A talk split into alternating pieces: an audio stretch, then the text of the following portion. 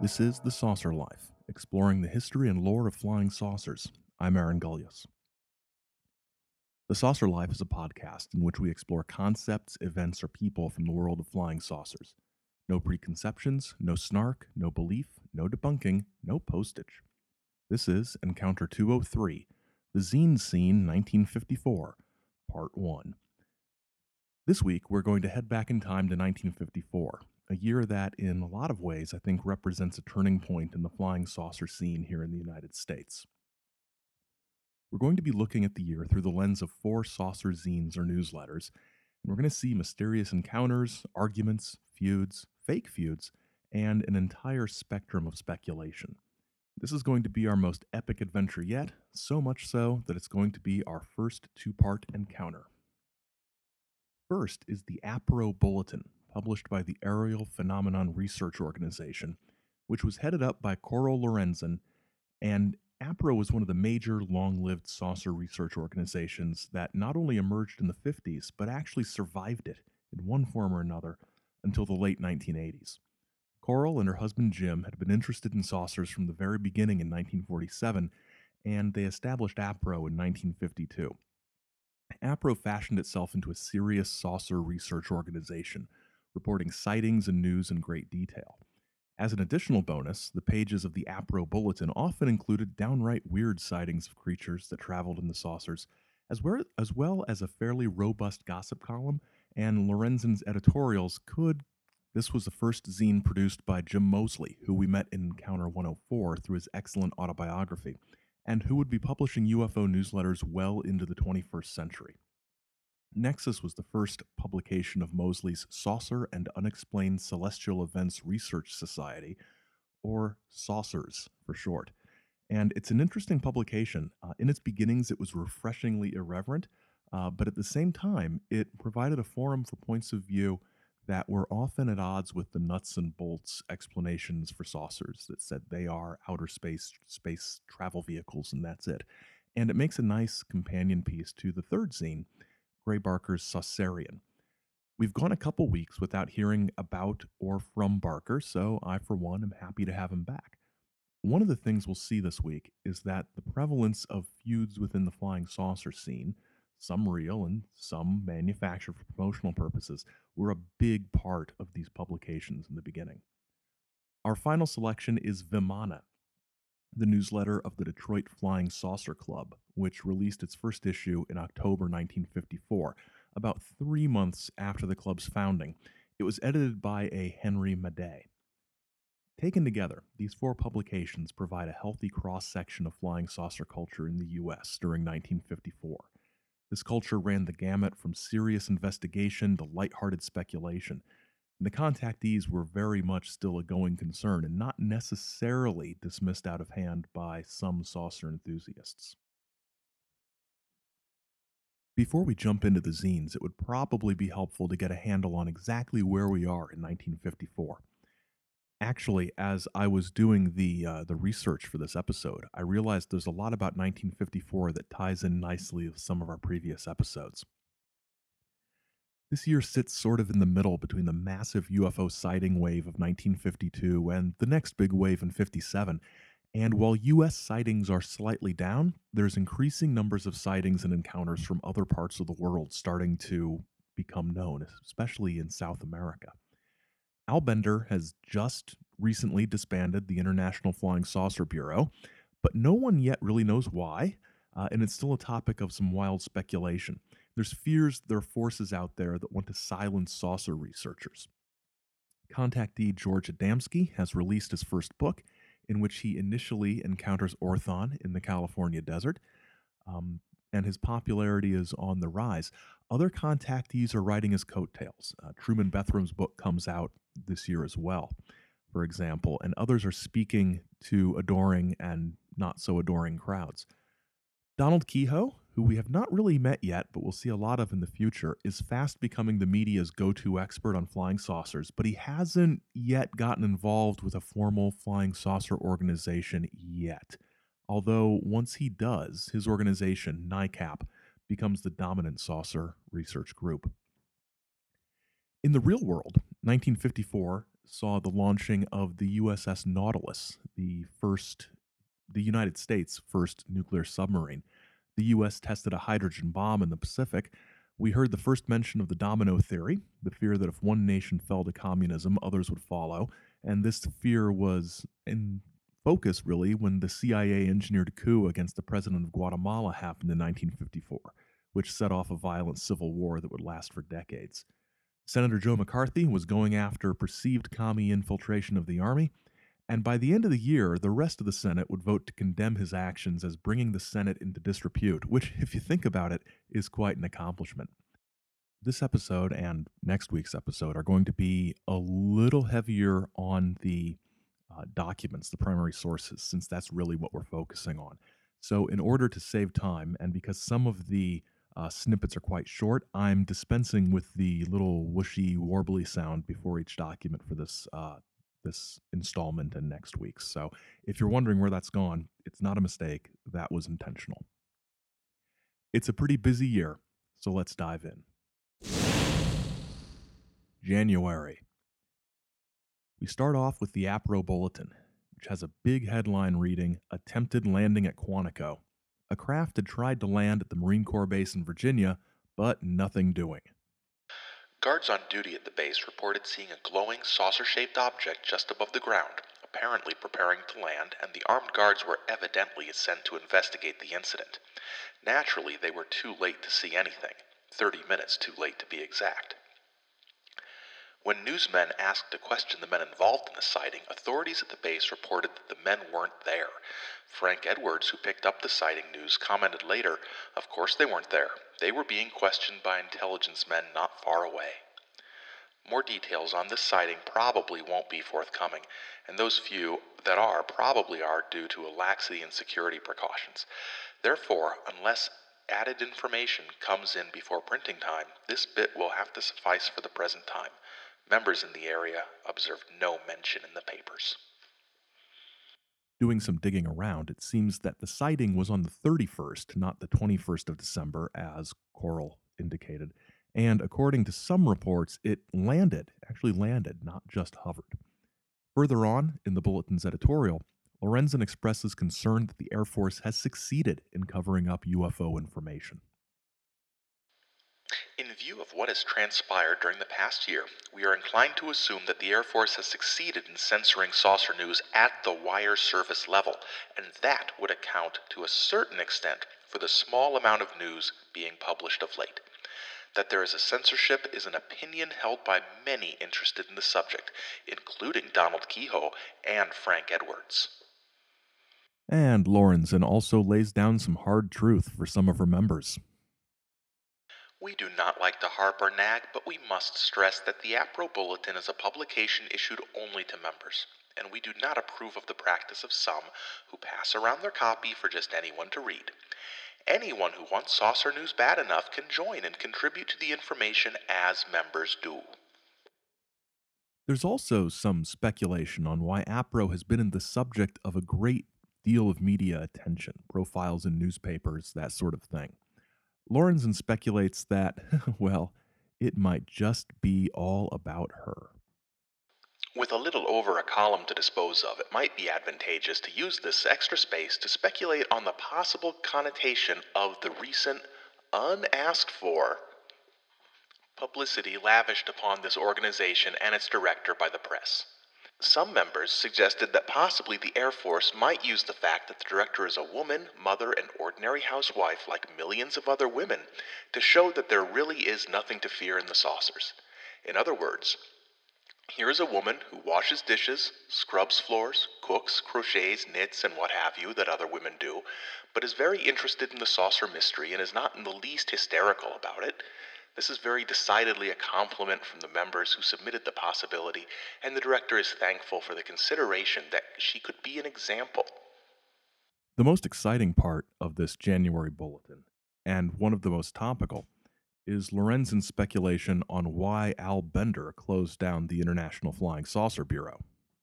Bender has done a lot of talking and a great deal of this talking concerning something about which he was supposedly warned to keep his mouth shut is certainly suspicious. Most of the things that Bender has said about his visitors, what they said, etc., has been very contradictory. This, in our minds, indicates something about which he is scared and very regretful. He has said that if he divulged what was told him by his visitors, he would be labeled a traitor. And if he let anything get out, he could be called something much worse. We wonder could the name he fears most possibly be communist? Although this is mostly conjecture, we believe we are finally on the track of the truth. Let's do a little ifing. If the government did a routine investigation of IFSB by chance in connection with something else and found communistic infiltration, this would account for the whole messy situation. We do not believe that Bender would have been party to anything in this category, and if such was the case, he was an unwilling dupe. If a communist or communistic interests wanted to get any information on guided missiles, their speed, and or the US space station program, one of the best methods would be through a saucer group. APRO has been given sightings which were quite evidently of a guided missile category. When this happens, the report is destroyed and never included in the bulletin. Therefore, only those directly connected with headquarters see these reports, and they cannot fall into the hands of anyone with subversive ideas. So, it can be easily seen that the supposed facts of the IFSB affair have been, from beginning to end, just so much window dressing to cover up something which is not wanted to be public knowledge until some time in the future. Furthermore, it might prove to be very embarrassing to Bender in the event such information did leak out. Also, the people who were using Bender and IFSB just might get wise, cover up, and further proof of their treachery would be forever lost. It's only speculation, dear readers, but still the only logical explanation to come out of the available facts to date. Let's all remember this. 1. The government could shut up anyone without giving out any secrets. 2. Bender's claim that he had the big answer is fishy because the Air Force has thought of everything, and it is highly unlikely an amateur in the business, such as Bender is, could possibly make such a stupendous discovery that it would bring about closing down his outfit such as he claims it did. He could have gone on printing innocuous sightings, and no one would have been the wiser. 3. The Un American Activities Committee is busy tracking down various organizations which are cover ups for communist activity. 4. Let us all remember and cogitate on the number of anti A bomb individuals in the saucer business who continually harp about what great injustice is being done by even allowing the thing to be manufactured.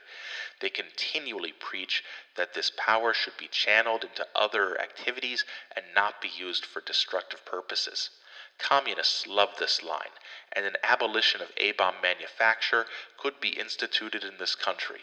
It would pave the way for A bomb attack on the United States and other freedom loving nations by the Soviet Union and her cohorts.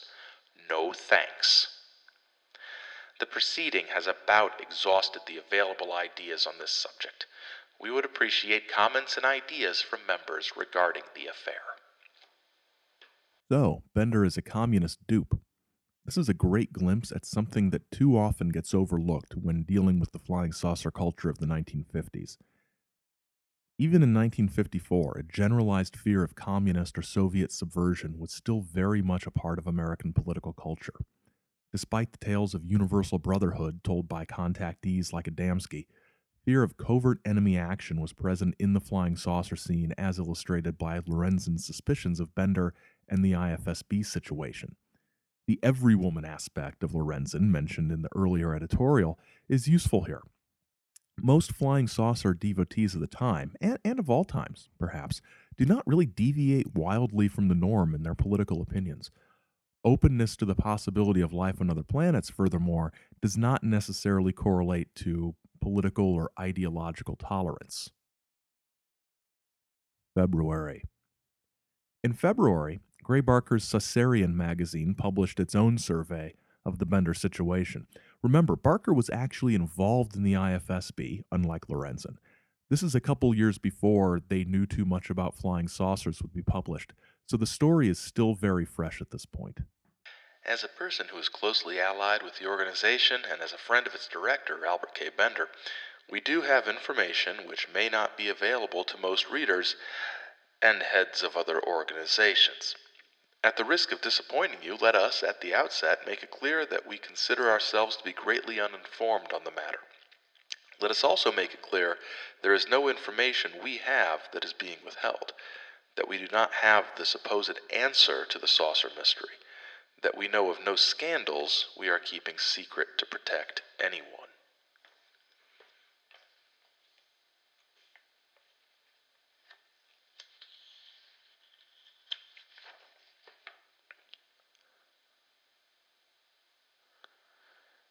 Let us state here and now, we do not think Bender is a communist, nor have we seen any indication of any such activity within the IFSB, nor we cannot conceive of communists using it as a front. We believe communists would go crazy trying to keep a flying saucer organization in tow. Barker, later in this issue, concluded his report on the Bender affair with an appeal to saucer fans to keep their feet on the ground. He doesn't, however, hold out much hope that this will happen. We reiterate that flying saucers are real, but that we simply don't know what they are and our theory is that no one else does, as far as proving it. We also predict that tomorrow we shall again have our head in the stars, and our feet slightly off the ground. Tomorrow we shall believe the three men's story implicitly.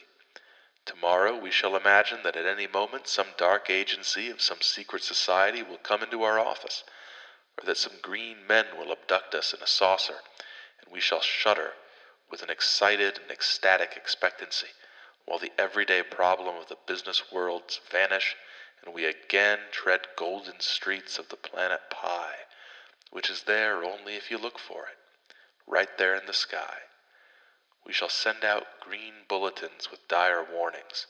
We may even tell you that we have the answer. And this joyful state will continue until some other dark day, when we again touch earth, sit down, and write something like this. I've got to say, it's writing like that and just the imagery and just the way he, he lays things out that makes Gray Barker just my favorite flying saucer figure ever. Um, I cannot say that enough, and I won't say that enough. So if you're, you know, not down with Gray Barker, I I can't help you. An awesome feature of these early flying saucer magazines is that they would often include poetry that was sometimes whimsical and humorous about the saucers, and other times a little more serious and actually kind of good. Reflection by Doris C. Miller. What could a flying saucer hold? A man of a different race? A stellar inhabitant who could unfold strange tales of outer space? Did he leave some planet that gave us birth in search of our errant star? What could he hope to find of earth that he comes searching from afar?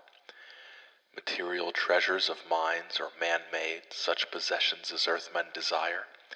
A response of evil, wealth of soul displayed as spirit from spirit strikes fire? Only one answer is very sure whatever he seeks he will find, for the good and the bad, the obscene and the pure, reflect from within the mind. Pleasure and power and the rose of the meek are all manifested here, and each soul finds wealth it is moved to seek on this or another sphere. Go explore, saucer man, if you will, for a man after your own heart. A palace, a hovel, a cross on a hill holds somewhere your counterpart. Barker also provided his thoughts on Adamski's first book, written with Desmond Leslie. There's a tone of honesty we get from the book, and we rather believe that Adamski is telling the truth as he sees it. But we receive another coexistent impression that there probably was a flying saucer and an alien life form, but that the interpretation of such stimuli could have been much different if seen from the viewpoint of a different observer. The religious tone of the experience is evidenced by Adamski's remark, quote, Yet there was and is an inexpressible joy for the privilege I have been given in glimpsing friends from a world beyond this earth, and the ecstasy of a visit with one of them. Evidently, it was an experience of worshipful adoration, much the same as may have happened, we feel, many times in the past, by people who wrote religious works. While his review seems to be a bit of a cop out, it does recognize that Adamski's claims had more in common with religion than with other UFO sightings. Barker also provides some coverage of the various saucer groups, including APRO, which he recommends highly. He includes their requirements for membership. Lorenzen, who heads the nonprofit group, is a 28 year old housewife who first became interested in saucers in 1947 when she saw her first disc. APRO was founded in January 1952. The organization issues a bulletin about its activities in which saucer information submitted by members is printed. The bulletin also contains information about the investigation and research being done by this organization. Although APRO follows a strict policy which prevents entering subscriptions to non members, qualifications for membership are not stringent. Quote, Our qualifications are that an individual be sincerely interested, forward any and all information which comes to his attention to headquarters for insertion into the bulletin. A statement of non communist affiliation must also be signed. Once again, the anti communist attitude of APRO is apparent. Despite the support of APRO, um, Barker can't resist a not so subtle dig at them in the magazine's Wild Rumors column. You'll recall that Lorenzen had claimed that the Air Force has succeeded in censoring saucer news, quote, at the wire service level. Wild rumor. The government planned to make a public announcement in December regarding saucers, but decided to put it off until after the Yuletide season. Wild rumor. Greatest concentration of saucers is occurring around areas connected with atomic energy experiments. Wild rumor. U.S. has miscalculated Russia's progress on hydrogen weapons which were in the planning stages earlier than 1950, much earlier than had been thought. Russia is rapidly developing methods of launching these bombs which will endanger the U.S. to an extent hitherto unknown and undreamed of. Boom, boom. Wild rumor. The press is censored regarding saucer news at a wire service level. Wild rumor. The Earth may suffer a drastic change in orbit as soon, soon as a result of the growing ice cap at Antarctica, unless world governments cooperate in using atomic power to release some of the weight in the form of icebergs. If the Earth should fall over, it's goodbye, people. March. In March, we see the APRO bulletin veer into some non saucer territory with the headline reading, Will Earth Keel from South Polar Ice Cap? Well, this topic blurs into the realm of Earth changes, Lorenzen does figure saucers into the equation somewhat. A new theory to the effect that unless something is done, the Earth may become top, or bottom, whichever pleases most, heavy as a result of an overgrowing South Polar ice cap and a swiftly diminishing North Polar ice cap, may be the answer to the query as to the why of the flying saucers. More than once, APRO officers have been told to put more thought into why the saucers are here, rather than their exact identity. Lorenzen speculates that this coming cosmic level catastrophe might be the reason that the saucers have been sighted around Earth. In her words, the saucers are here to, quote, to watch the big show. In news of a much more serious nature than the end of the planet Earth and all destruction of human life, Lorenzen reports in her editorial that she has, once again, become the subject of media attention. A bit of news which may be of interest to the membership is the fact that my picture, a short biography, and details of my work in aerial phenomenon research will appear in the Interesting People section of the American magazine. A half hour interview by phone and a one hour session with the photographer was all that was required, and the results should be favorable. I have been informed by the publishers that the feature will appear in the April issue, which will be on the newsstands in the later days of this month. I photograph horribly, and although I am not vain, I wish to warn all of you that it's not as bad as it looks. In the grapevine gossip column, the attention is is shocking, I know, once again on the director of APRO, as she explains that contrary to what some have claimed, she and her husband are not making any money off of APRO, but rather that they've sunk a great deal of their own cash into the project. The figure she cites is $524.50, which in 2017 money is about $4,700, which, let's be honest, that's about $4,650 more than I would invest in any flying saucer related activity, maybe ever. In the March Grapevine column, uh, Lorenzen also spends some space defending her views on saucer research from those who've attacked her. To some, Mrs. Lorenzen's failure to recognize many purported UFO authorities automatically makes her a radical opportunist who is siding with the Air Force. This is completely untrue. Although Mrs. Lorenzen was granted the pleasure of an interview with Wright Patterson representatives, she does not believe the Air Force's prattle, which she unequivocally stated at the time of the interview. She and other staff members do not believe that the mystery will be solved by casting aside all real scientific knowledge in favor of the pseudo scientific nonsense which is not logical by our standards, let alone proven to be fact.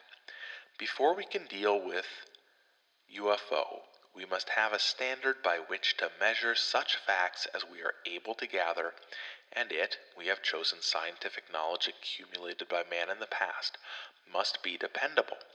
When some of the sages of the metaphysical line of thought can arrange a contact with their spacemen until they can bring back tangible evidence of their existence, we will continue in our plodding way, examining each bit of minute evidence that we come upon. Stodgy? Yes, but also practical and we can back up our claims. In this bit of editorializing, it's clear, at least to me, that she's going after the contactees or the more fringe elements of saucer society. While the process is not yet complete, we're getting a glimpse of what are going to be years in the future massive divisions within the UFO community from the nuts and bolts, their classified aircraft or physical spaceships, to the contactee movement to more spiritualist, ethereal definitions. Those different views are still coexisting at this time, but we're starting to see the divisions. May. In the May issue of the APRO Bulletin, Lorenzen shares her views on where this whole saucer thing might be headed. There is no doubt in my mind, despite the persistent denials of the Air Force to the contrary, that the flying saucer mystery is fast drawing to a conclusion. Increased public interest, the fulfillment of predictions regarding a saucer sighting boom this spring and summer, plus the enlistment of noted personages in the press and communications fields in the effort to bring a little truth to the fore, all play a great part in the wind up act in her May editorial, which is again completely out of character, right? Coral follows up on the feature about her in American Magazine. Since American Magazine ran a picture of the director and her husband in their April issue, many more members have been taken into APRO, most of whom are more or less uninitiated as to the ins and outs of the saucer business. Some, however, have come in with a thorough knowledge of what has transpired in the last seven years, some of whom are ardent followers of what we are coming to call cultists. We have always felt that this paper should be kept as impartial as possible, but yet when evidence which points to certain conclusions presents itself, we must bow to a superior force. Evidence has come up which indicates the interplanetary nature of flying saucers, but there has never been one iota of proof that the claims of so many saucer authorities have any basis in fact. No, we are not referring to Donald E. Keyhoe, Ed Sullivan, Gerald Heard, or any of the officials of CSI, a former group of civilians engaged in research on flying saucers and related phenomena. July saw the first issue of Nexus, edited by Jim Moseley and featuring the writing of some guys we've seen in previous encounters, including Augie Roberts and Dominick Lucchesi. At the beginning of the magazine, Moseley mostly sets out the editorial vision for the whole publication. We feel that flying saucers exist and are probably interplanetary, and we also feel that we are as serious minded about the subject as anybody. However, we cannot pursue our interest in saucers with a continued deadpan expression, and for that reason, Nexus is particularly slanted for those who, like us, can get a laugh out of a rather serious subject. At times, we will be poking fun at our fellow saucer enthusiasts. Perhaps at times our humor will even be a little biting and sarcastic. However, it is not our intention to hurt anyone's feelings, and if we do so, it will definitely not be on purpose. Moseley's gossip column gives him an opportunity to poke some fun at APRO, much in the same way that Gray Barker did a few months prior. Wire services are now being discouraged from carrying saucer news, according to several reliable reports we have received. Whatever happened to APRO? We don't hear nearly as much about that club as we used to. Have they too been hushed up? Or are they, like old soldiers, merely fading away? In one of the feature articles in this first issue of Nexus, Dominick Lucchesi explores the idea of flying saucer occupants being hidden members of ancient lost civilizations. We now arrive at this pertinent question Does a spaceship have to originate in another world? Not necessarily. It could originate here. We ask again Does it have to originate at this particular time and era? Most people would say, Of course, science has only now approached the probability of spaceflight. But they have forgotten to consider the previous eras of civilization, eras when cultures had attained undreamed of powers, both mental and physical, a time when there was a complete knowledge of the cosmic forces. It is gradually coming to light that the Earth is much older than was previously claimed, and that men existed on it at that time. It is only natural for tremendous cataclysms to destroy most traces of these previous civilizations, but the fact remains that actual traces have been found, and that descendants of those civilizations are still secretly existing on the earth today, retaining all of their previous knowledge. And in, in an example of the lighter side of the saucer scene that Moseley mentioned in his introduction, Augie Roberts shares some insight into what it means to embark upon the saucer life. My life before I became interested in the saucers was, I would say, normal, and the same as that of any other fellow of my age. Mainly, these interests consisted of going out with girls, baseball, going out with girls, archery, going out with girls, swimming, going out with girls, etc., etc. I was happy and was enjoying life. To me, a saucer was merely something you put a cup in. Then, without a word of warning, it happened. Saucers came into my life. Almost everyone who calls or visits me has a top Q secret to tell me. And I have so many top Q secrets in my files that I feel like an agent of some type or another. If anyone would have told me that in a few short years all of this would have happened to me, I would have told him they were nuts. But it was fate. I was told. It had to happen. My name is now listed with the police blotter as the only saucer lunatic in this fair city. I've been investigated so many times that they all know about what I'm planning to do next before I think of doing it. Why was I investigated? Well, if you were called some of the names I was called, you would be investigated too. I have had the honor of being called a damn fool by some of the nicest people you would ever want to meet. One thing about the saucers is that they'll broaden your reading and living habits. Nearly everyone you meet will explain to you where the saucers come from. If you were never interested in yoga, spiritualism, mental telepathy, astral projection, hypnotism, etc., besides a score of normal subjects like rocket ships, astronomy, tape recording letters, etc., then you don't know what you're missing.